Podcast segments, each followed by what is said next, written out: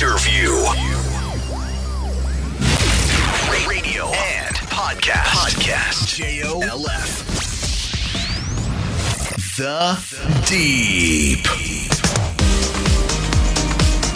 日本放送リポビタン4スポーツプレゼンツザ・ディープスポーツライターの金子達人ですこのポッドキャストはアスリートの方たちをゲストにお迎えして心の奥底にある熱い思い魂のワンプレー一瞬の駆け引き。誰もが知る名シーンの裏側など深く踏み込んだディープなエピソードに迫ります。ラジオの日本放送で毎週日曜日の夜8時からお送りしているザ・ディープ。ポッドキャストでは放送ではお届けしきれなかったさらにディープな話を追加してお送りします。さて今回のゲストはバスケットボール女子日本リーグ W リーグエネオスサンフラワーズのエース渡嘉敷ラム選手です。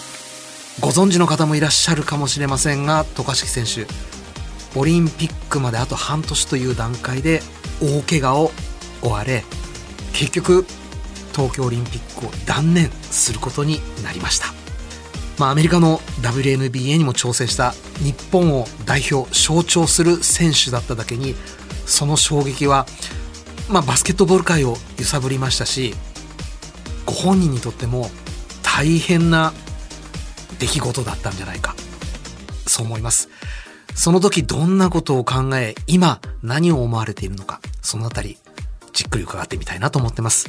この後、渡嘉敷ラム選手登場です。どうぞお楽しみに。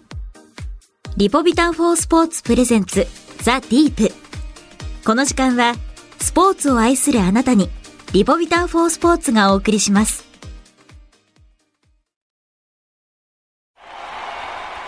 その一球で将来を期待される人がいる。その一球を固唾を飲んで見守る瞳があるその一センチで憧れの選手と同じ舞台に立つことを許される人がいる。その一センチを支え続けてきたいくつもの言葉があるその一本で、その一発で人生なんて変えられる。その覚悟があるからこそその熱量があるからこそ。アスリートなんだ。その一瞬に全てを出し切る大正製薬はスポーツ栄養の分野に着目し勝負に挑むアスリートのための赤いリポビタンリポビタン4スポーツを開発しました。全てのラインナップでアンチドーピング認証を取得。あらゆるシーンでの栄養摂取をサポートします。リポビタン4スポーツ大正製薬です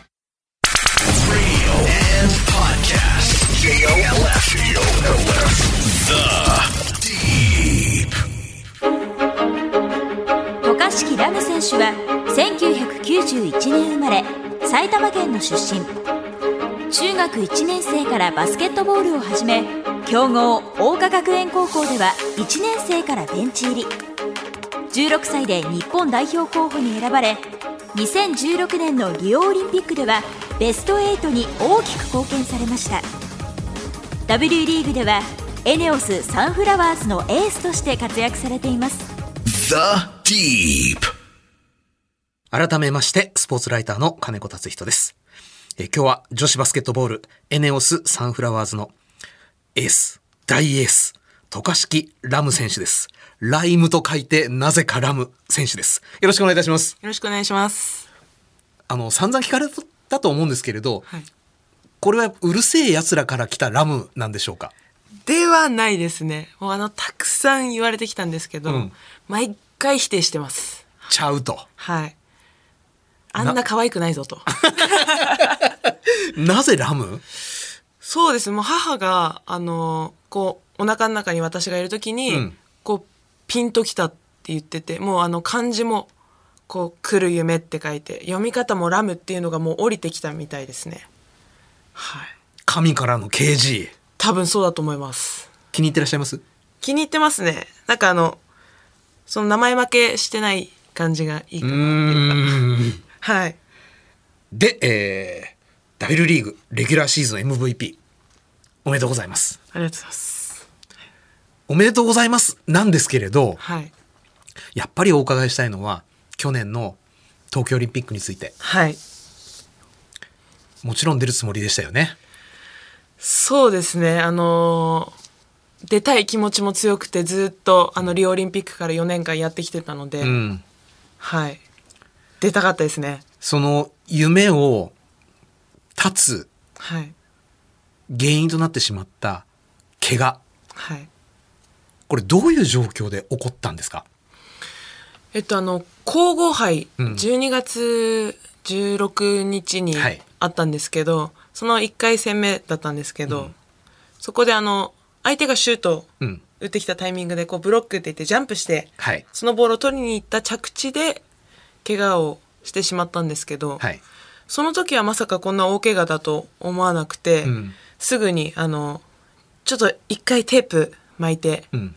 もう一回コート立ちますって言ったんですけど、うんそのタイミングでたまたまチームドクターがこうチェックしてくれたんですけど、膝を。その時に、いやもうこれ限りなく、あの、もう切れてる。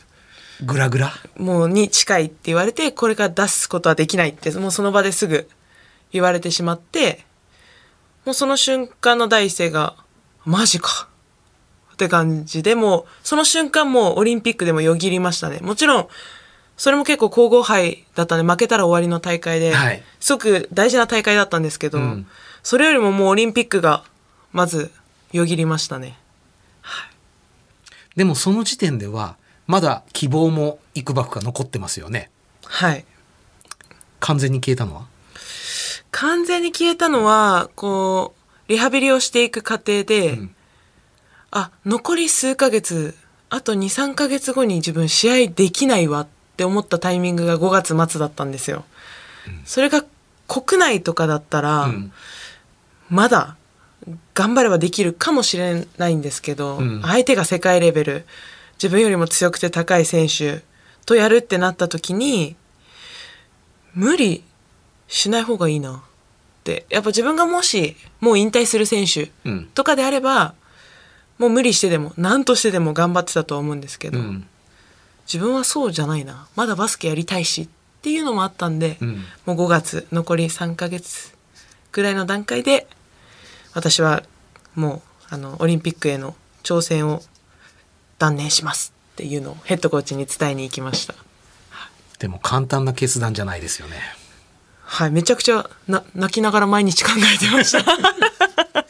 泣きますよね。はい、もう悔しいですもんね。そのためにやってきてたので、はい。で、もう一つ言うと、僕だったら未練がましい人間なんで、コロナがなければ1年前にオリンピック開催されてるわけで、はい。俺出れたじゃんはい。っなんて思いませんでした？て思ったんですけど、うーん、まあそれももう終わった話っていうか仕方ないし、うんやっぱコロナでたくさん苦しんでる人っているじゃないですか。はいなんで、その一人なのかな？自分も。みたいな感じですね。うわぁはい。なんか、そこに関してはあんまり思わなかったですね。うんはい。で、自分のいない東京オリンピックが始まりました。はい。なんかの記事で全試合ご覧になったっていう記事を拝見したんですが、それは見たかったからですか？それとも見なければいけないと思ったから？うーんどちらかというと、うん。私の性格上多分見たくないんですよ。うん。でも、ここで見なかったら、結局自分は自分自身が強くなれない、成長できないっていう気がしたんですよね。奮い立たせたんだ。はい。なんで、その、怪我して、こう何か変わる、それがきっかけだと思ったので、うん。こうみんなが頑張ってる姿を見て、それで自分自身も、もちろん世界のこう強豪の選手とかに負けたくないもあるけど、うんやっぱ日本代表の仲間たちと一緒に別の角度から頑張らなきゃだし、その選手たちにこう負けたくないっていう気持ちも多分どこかであったんだと思います。はい。何か変わりました渡嘉敷さんの中でご覧になられて。でもまずはそれこそあのリーグ復帰に向けていいモチベーションにはなりましたし、こう、まあ、メダル獲得したみんなとまた一緒にバスケして、こう、オリンピックがどんなところだったのか、うん。どういう雰囲気だったのかっていう話とかもたくさん聞きたいし、それをこう自分が吸収してまたプラスになったら、オリンピック出てなくても自分強くなれるんじゃね？みたいな感じでこうプラスに捉えれましたね。大会期間中、仲間たちとは連絡は取ったりしてたんですか？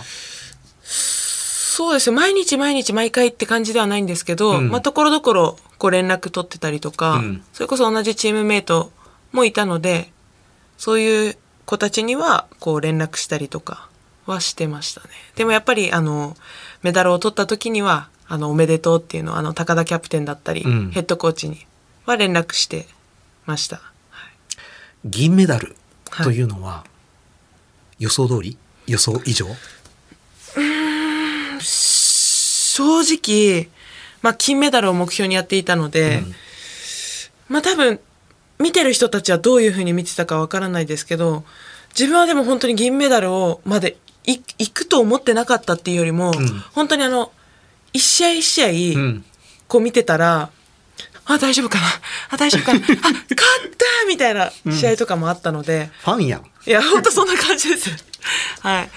なんでまあも、もちろん金メダルが良かったんとは思うんですけど、やってる皆さんとか、まあ見てる人たちもここまで来たらっていうのはあったと思うんですけど、もう本当に銀メダルでも、本当に本当にすごいことなので、なんか、すご、すごいなって思います、シンプルに。はい。ご覧になられてるテレビでご覧になられてる渡嘉敷さんはここに自分がいればこうなったのにっていうような想像は働かなかったんですか？いや、自分いたら銀メダルも無理だったんじゃないかなって 結構言うんですけど、なんかこう周りの人はやっぱこういろいろと言ってくれるんですけど、そうじゃなくてその出てたメンバーだからこそん。ここまでこう積み上げてくるものがあったんじゃないかなって自分はあの12人だったからこう成し遂げられたことだと思ってるのでなんかそこに自分がいたらとかはあんまり考えないですね。ん。はい、ただまあそれは次にとか次の代表に向けて自分がいた時のこうチームを作っていけたらなって思うので、んその東京オリンピックのメンバーはメンバーでなんか自分がいてもいなくてもそんなん関係ないって感じで思ってます。あのバスケットボールに限らず、はい全てのスポーツ勝ったことがない人って自分が勝てることを信じられない部分あるじゃないですか。はいで特にバスケットボールの場合肉体的な体格的なハンディキャップがあるってずっと言われててそこをエクスキューズにして逃げ込んじゃってる部分もあったと思うんですよ。花からもう僕たちは無理私たちは無理っていうところ、そこはでも完全に打ち砕かれたんですか？東京で。そうですね。でもそれに関しては本当に一番すごいのは、あのヘッドコーチのトムさんだと私は思います、うん。やっぱトムさんが就任してからずーっともう4年間まあ5年間はい言い続けてきたことなんですよ。もう僕たちの目標は金メダルだって。いうのをずっと言ってたので、うん。多分そのメンタリティを一番最初もう4年前5年前とかはえ 何言ってんだよって思ってた人は、うん。今以上にいたと思います。でもやっと渡嘉敷さんは？自分も思ってましたもん。何言ってんだよ本当みたいな、正直。まああのずっと同じチームでも、うん。あのトムさんとはやっていたので、はい。なんかその頃からまあ分かってはいたんですけど、うんこう絶対に無理とかできないとかは言わない人なんですよ。にしたって金いやって思ってましたよ。でもやっぱそのトムさんを信じてそれこそトムさんのバスケットっていうのがこう年々やっていくにつれてもちろんめちゃくちゃ厳しいんですけど、うんその中でもこうやっていく中で選手たちが自信になったしトムさんも多分そうなるって分かってたんじゃないかなっていうか多分トムさん自身いっぱいだったと思うんですよ きっと。でなんかトムさん自身にすごく自信があったので、ん。なんか一回もブレることはなかったので本当に。だからすごい人だなって思います。それが多分選手みんなにも伝わってこう一体感がより増したと思いますね。じゃあもう東京オリンピックが始まる前からどうせ日本人なんでっていう日本人アスリートに特有のガラスの天井はもう壊れてたわけですね。壊れてたと思います。はい。もうやってやろうぜ行ってやろうぜみたいな。あんだけきつい練習やったんだからやろうよみたいな感じなのはうん。確実にありましたねどこの国よりも。あんだけきつい。やっぱりそんなきつかったの？きつかったですね。はい。私はもうあの後半はあの怪我で。はい。まあ練習は参加できてなかったんですけど、横で見てた時も、本当に厳しい人だな、本当にきつい練習だな って思って見てたので、厳しい、きついというのは体力的に？体力的にもそうですし、うん精神的にもめちゃくちゃきついですね。これあの、今いろんなスポーツではい。パワハラはい。の問題あるじゃないですか。んでも、じゃあラグビーのエディ・ジョーンズさんもそうでしたし、結構日本人の感覚でいくと、はいパワハラギリギリというか、はいそれだいぶ黒やでっていうとこ言ってるじゃないですか。そのレベルだとは思うんですけど、うんグレーぐらいだと、うん、って感じだとは思うんですけど、うんでもやっぱ信頼関係がうん。あるからこそ、で、まあ言ったら許されるわけではないですけど、だから多分、んこうついていけたし、なんだろう、やっぱ信頼関係じゃないですかね。そのやってきた年数と、いうん。や、きつかったですけど、はい。他人が他人を罵るのと、親が子供を叱るのってちょっと違いますもんね。はい。だからやっぱ嫌になっちゃう選手とかもいるんですよ。やっぱもうやだ、もう本当やだってなっちゃうんですけど、そこでこうみんなが、でも頑張ろうよっていうのでより多分選手間も、んこう例年に比べてというか、こう今まで以上に、んこう団結力は増してたと思います。なんか別に対トムさんってわけではないけど、ん。信頼してるけどやっぱそうやってなんかあると絶対トムさんに負けたくないもうここまでやってきたしみたいなのも選手間ではあったので、うん。それがやっぱこういい関係性にもなってたのかなって思います。バランス的に、パリはい。への思い。東京を経て変わりましたか？変わりましたね。なんか今まで以上にこう、まあ、東京オリンピックも出れないって自分の中で決まって、うん。その後に、まあ、みんなが銀メダルを取ったってなったらいやもうじゃあ次残されてんの私出てパリで金みたいな感じで思ってるのでこうより一層イメージがこう湧いてきた感じですね。ただやっぱ一つはこう、まあ、東京オリンピックとまあヘッドコーチとかメンバーとかも大きく変わってるので、うんやるバスケットとかも変わってくるんですよ。なのですごく難しさ、こう、銀取ったから次も銀、銀取ったから次も金ってそんいうな簡単じゃわけにはないですよねはい。いかないので、特にあの団体競技なので。うんでもその中でも、こう少しでも、まあ自分は存在感だったり、そのチームにとって、こう必要な選手になれればなと思ってるので、うんパリには出たいですね。で、現状、渡嘉敷さんのコンディション、怪我をする前を100だとすると、今、どれくらいまで戻ってきてる？という自覚がありますか？はい、今は、あのー受賞して、うん。手術してから1ヶ月、あ1年半うん。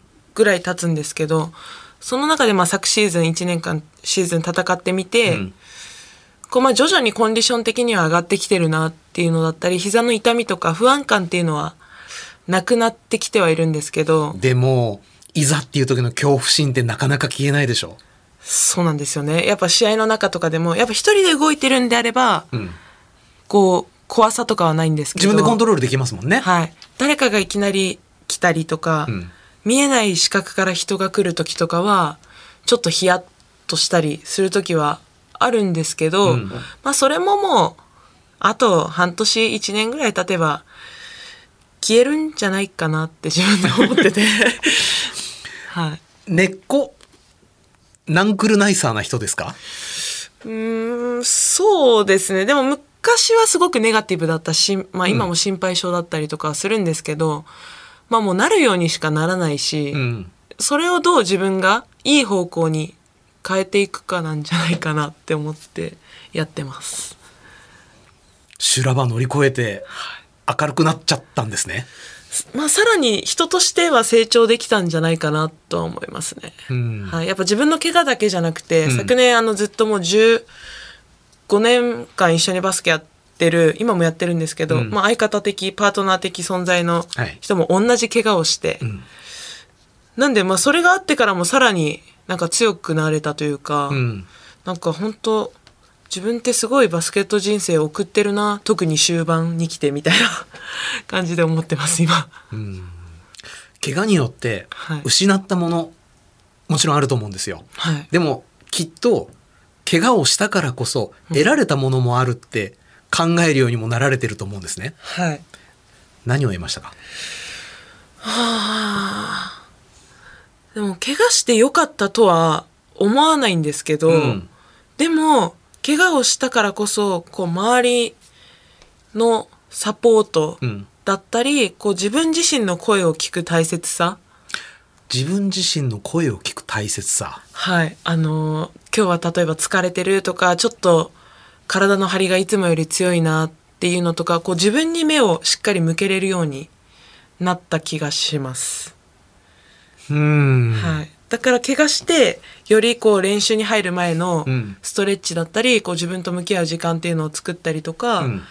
あとはもうあの、本当にたくさんの人にサポートしていただいたので、そこへの感謝の気持ちだったり、こう、なんだろう、一人でバスケットやってたわけではないですけど、ん。より一層こう、周りとのこう団結力っていうか、うん。こう周りに頼ることも大事なんだなっていうのは、すごい思うようになりましたね。銀メダルを取ったことで女子バスケット日本の女子バスケットをはい。取り巻く環境、空気変わりましたか？変わりましたね。変わった。こう例えばどっか行く先であのお会いした方とかに「うん。えバスケット見てました。オリンピックすごかったですよね」ってこう言っていただけるのでなんか自分出てないんですけど「あ本当すごかったですよね」っていうのと、うん今までになかったことが一つあって、うん初めてあのこうお会いした方で「え何かスポーツやってるんですか?」って聞かれたことがあって。うんで、あ、はい、やってます、みたいな。ちょっとバスケットやっててっていう話をしたら、あ、そうなんですね。実は私も、あの、オリンピックでバスケットのファンになったんですよって言ってたんですよ。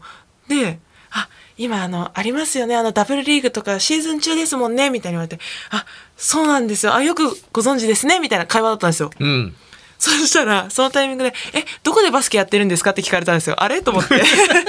ちょ今まで、そのダブルリーグを見たことある人だったら、絶対に知られてるはずなんですよ。ええなんですけど、オリンピックを得て、やっぱにわかファン的なうん、こう、人たちも、とか新規のファンとかも増えてうん、一、つのチームしか見てないファンの方とかもいらっしゃるんですよね、多分。うんそれで初めて、あ、すいません、そのダブルリーグっていうのに所属してましてって、こう、わざわざ自分が こう話すっていう面白いエピソードがあって、それも経験だなって思いました。うんちょっとんと思いつつでも確実に新しい層が増えてるってことですもんね、はい。なんで、まあ、それを機に、あの、ぜひ私のチームも応援してくださいっていうふうに、こう、アピールしました。はい。渡嘉敷さんはアメリカでもプレーなさってたじゃないですか、今アメリカでプレーしている選手たちって例えば収入とかはどんな感じなんですか、えっと、WNBA は、うん、そんなにお金は良くないです、正直。あら、なんで、まあ、トップの選手でも、うん。まあ、もらってはいるんですけど、うん。NBA とかみたいではないので、自家用ジェットは買えない、買えないです。なので、あの、出稼ぎにヨーロッパとか、うん。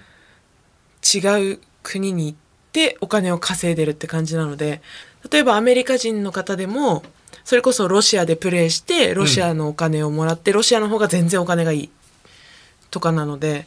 そうなんだ。はい。なんでアメリカは全然です。あら。はい。なんでアメリカの1個のリーグだけで生活するってなるとすごいトップの選手はまあできるとは思うんですけどめちゃくちゃ裕福感じではないと思います。世界どこへ行くにもファーストクラスっていうわけにはいかないんですね。いかないと思いますね。そんなに女子はお金良くないので。うーん。もう男子とは全然違います。なのでみんな一年中バスケットやってます。今の時期アメリカでプレーして、うん。アメリカがまあ9月とかぐらいで終わったらその後ヨーロッパに行って、うん。がっつり稼いでくるっていう感じですね。じゃあちょっとウクライナの問題でそのロシアが今難しくなってきちゃったじゃないですか、はい。これ女子バスケットボール選手たちにとっては大きな問題になってきますね。かなり影響すると思います。あの女子バスケはロシアが一番お金いいんですよ。ロシアのロシアのチームがすごくお金を持っているって言われてるので結構そこにトップ選手とかが行ったりしてますね。じゃあ縁があればもう渡嘉敷さんも行く気満々だった？全然いけないレベルですけどえ？もっともっともうアメリカとか世界にはレベル違う人がいるんです。でもほら、銀メダルの国、もはや。なんですけど、うん。個々っていうよりは、あ、今でも、日本でもあの町田選手はいがアメリカでうんプレーしてるんですけど、どちらかというと日本は、こう一人一人一人っていう個々っていうよりもこうチームバスケうん。っていう感じなので、本当にこう行った国の先とかで、チームバスケをやってる一つのピースとしてとかだったらいけると思うんですけど、外国人選手は基本、個々のスキルが高いですね。うん。はい。なんでそこでちょっと差が出ちゃう部分とか、あとはやっぱ言葉の壁っていうのが一番大きいのかなって思います。渡嘉敷さん言葉は？あのー全く喋れないんですよ。えっと、おじい様、はい。アメリカの方はい。ですよね。そうなんですけど、多分その4分の1は、頭ではなく多分足元に来ちゃったんですよ。だから英語が全く喋れないんですよね。それ、だいぶ、中学校、高校の頃、からかわれませんでした？からかわれました。喋ってみろよ、みたいなうん感じで結構言われたりとかしてたんですけど、うん。全然喋れないですね。じゃあちょっとアメリカ苦労しましたね。って思うじゃないですか。うんあの、通訳の方もいらっしゃったのと、はい私こんな性格なんで、うんなんかノリと勢いでできちゃうんですよね。いや、あの、生活すること、プレーすることに言葉できないっていうのは苦にならないんであれば、別にマストじゃないですもんね。そうですね。でも大概の日本人はいそれが苦になっちゃうんですよね。だと思いますね。あとはポジションによって、うん。やっぱそれこそ私はあのポイントガード、はい。あこう司令塔が指示したのを聞けばいいんですけど、町田選手とかは逆に司令塔なんで、うん。それをこう発言自分でしていかなきゃいけないっていうのは、うん。ちょっとあの私よりはこう難しいのかなとも思いながらもやっぱその環境でやってるっていうのは本当にすごいことだとちなみに、渡嘉敷さんの知る町田さんは、はい。英語はどんな感じだったんですか、英語喋ってるの聞いたことはないですけどね。はい。でも、あの、会見の時の映像とか見させてか、見させてもらった感じは、んあ、でもちゃんと喋ってるって思いながら、頑張れみたいな感じで思ってましたね。そっか。え、語学やっぱ大事なんですね。大事だと思います。東京オリンピック、地元だったということもありますけれど、今度は、まあ完全なニュートラル。はい。で、日本と戦う相手の見方、日本に対する見方、警戒心の持ち方っていうのが、ちょっと変わってくると思うんですよ。いや、すごく変わると思います。はい。つまり、勝つのは、より難しくなってる。難しくなりますね。やっぱ今までは正直、日本そんなにマークしてなかったと思うんですよ、はいどこのチームも。それこそまあ自分たちより小さいし、いつも通りやれば勝てるよ、私たちって思ってた国がたくさんあると思うんですけど、うんもう次はそうはいかないと思う。見てくれないですよね、そうは。はいしっかりとこう一人一人を分析して、うんその一人一人が苦手なところをついてきたりとか、うんまあ、この人はシュートよりもパスが好きこの人はシュートよりもドライブが好きっていうのとかをどんどんこうアジャストうんされてくると思うのでそこは一人一人がこう進化していく腕の見せ所だと思います。渡嘉敷さんが新しい武器を身につけつつあるように、日本代表としても新しい武器が必要。そうですね。なんで監督変わってまあプレースタイルも変わってる部分もあるので、そこはまだ世界的にもアジャストはされてないので、うんそれをどう選手たちがこう染み込ませれるかうんだと思います。自信は？そうですね。まあ、いけんじゃないですか。えっ、と、リスナーの方から質問いただいてますんで、ご紹介させていただきますね。えー千葉県市原市のラジオネーム、ならみさんから。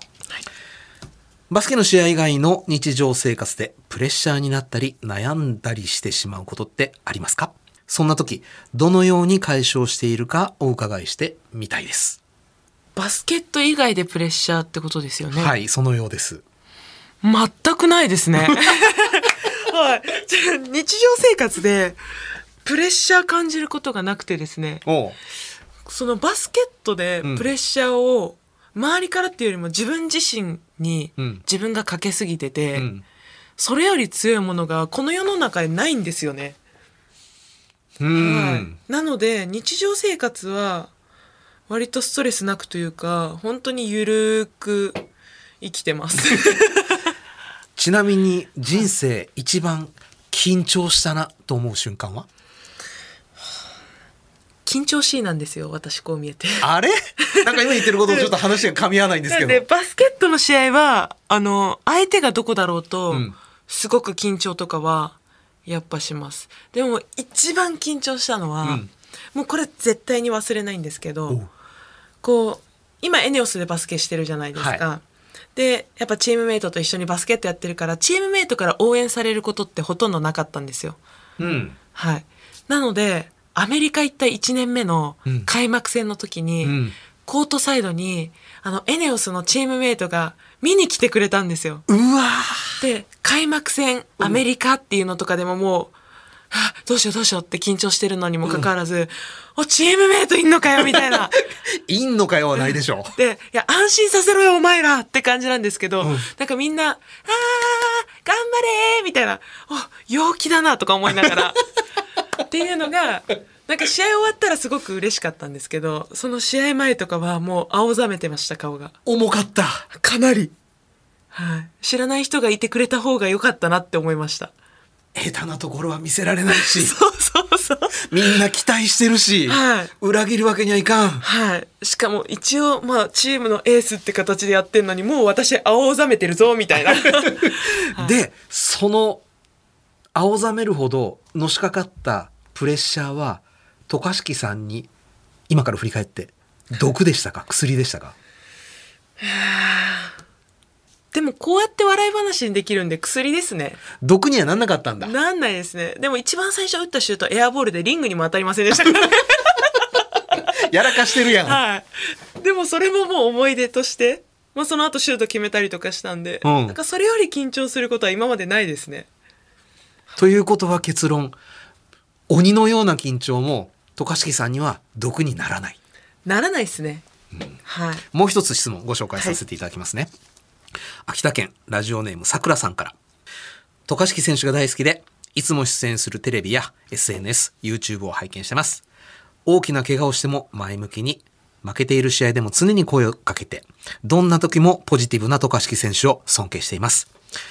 自分は気持ちが弱く、すぐに下を向いてしまう頼りないキャプテンです。渡嘉敷選手のようにみんなから頼れるキャプテンになれるようにこれからも頑張ります。試合会場に応援に行くので、またピースサインしてください。これ質問ちゃうな。要は、はいどうしてそんなにポジティブにやっていけるんですかってことだと思うんですよ。それこそ落ち込んで良くなるなら落ち込むし、うん泣いてうまくいくんだったら泣くんですよ、うん。でも別に一瞬だったら泣いても落ち込んでもいいと思うんですよ、うんでもそっからどれだけ早く切り替えれるかだと私は思っていて、うん。なんかそうやって考えてる時っていいこと思いつかないんですよねあの常に落ち込んでる時って結局前向きになろうって思ってもあでもどうせこうだしなああだしなって負の連鎖じゃないですか、うん。その時間めんどくさいっていうかその考えてる時間がめんどくさいしもったいないなって思った日から自分でこう誰が何て言うと結局は自分だと思うんですよ。うんなので自分がどうなりたい自分だったりいい方向に向かっていけるかだと思って過ごしてたらポジティブになりました。あーだから、先天的なポジティブというよりは、自分で考えてたどり着いたポジティブですね。はい。なんで最初はすごくネガティブで、ミスしたらもう謝ってばっかりだったんですけど、うん一番最初にあの足首の怪我をしたタイミングで、はいなんかやっぱバスケットできてる時にもっと楽しくやりたいし、うんなんかみんな絶対ミスするし、完璧な人間なんていないんだから、同じミス何回も繰り返したりうんしなければいいんじゃないかなって思うようになったら、ほら、悟り開いた。はい。開いたんですよ、そこで。ってなったタイミングで、なんかすごくポジティブになれましたね。だって、バスケットでもミスして落ち込む人いるけど、ミスしない人なんていないですもん、絶対に。そういうスポーツなので。うんって思ったりとか、なんか言ってる人とか、例えばいるとするじゃないですか。その人も完璧じゃないからそういう物事言ってるだけであって、うん 自分を守りたいんだなって思いながら見てたりとかするのでそういう人たちもあんまり気にしないですね。うん。はいえーさて、引き続き番組ではゲストの方へのメッセージや質問をお待ちしております。メールアドレスはアルファベット小文字で deep.1242.com です。番組ホームページ、ツイッターもありますので、そちらからもアクセスしてみてください。番組で採用された方には、対象製薬からリポビタン4スポーツ、ショット、ゼリー、パウダーの詰め合わせをプレゼントいたします。住所、お名前、電話番号をお忘れなく。対象製薬はスポーツ栄養の分野に着想を得て、運動後だけでなく、運動前や運動の合間など、適切なタイミングで適切な栄養素を合理的に摂取できるリポビタン4スポーツを開発しました。勝負に挑みたい。そう願うすべてのアスリートを栄養面から支えます。さて、渡嘉敷選手、はい。コンディションを整えるために、食事などで気をつけていらっしゃることは？えー。でも運動終わった後は、うん。やっぱ身長も私ありますし、はい。あの運動量も多いので、うん。やっぱ人よりなんか汗かきだったりとかうん。するので、なるべく早く何かしらこう口にするようにはしていて運動してる時も基本水が好きなので水ばっかり飲んでるんですけど水が好き？はい水好きなんですよ。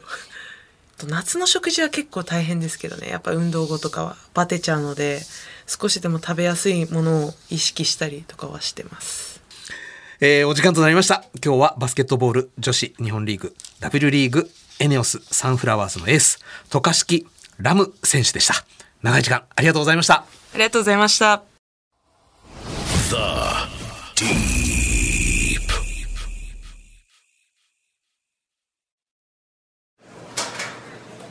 先輩今日の練習きつそうっすね。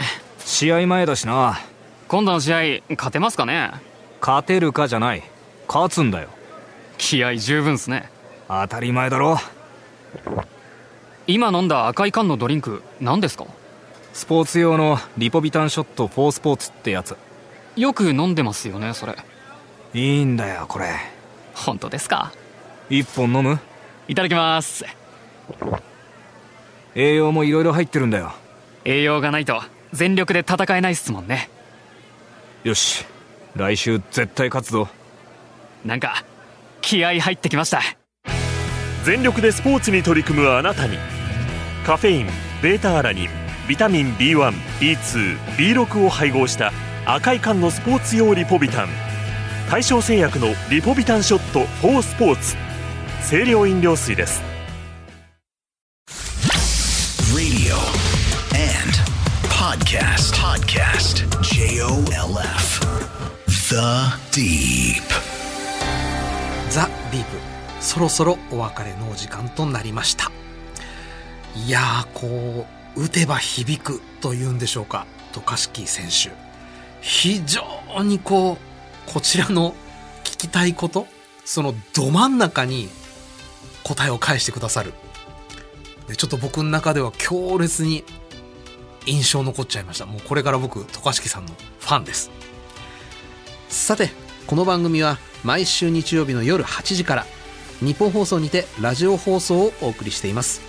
そちらでもぜひお楽しみください。そして番組ホームページやツイッターも開設しています。ゲストや番組最新情報をお伝えしていますのでぜひそちらにもアクセスしてみてください。ザ・ディープ。それではまたお会いしましょう。お相手は金子達人でした。リポビタン4スポーツプレゼンツザ・ディープ。この時間はスポーツを愛するあなたにリポビタン4スポーツがお送りしました。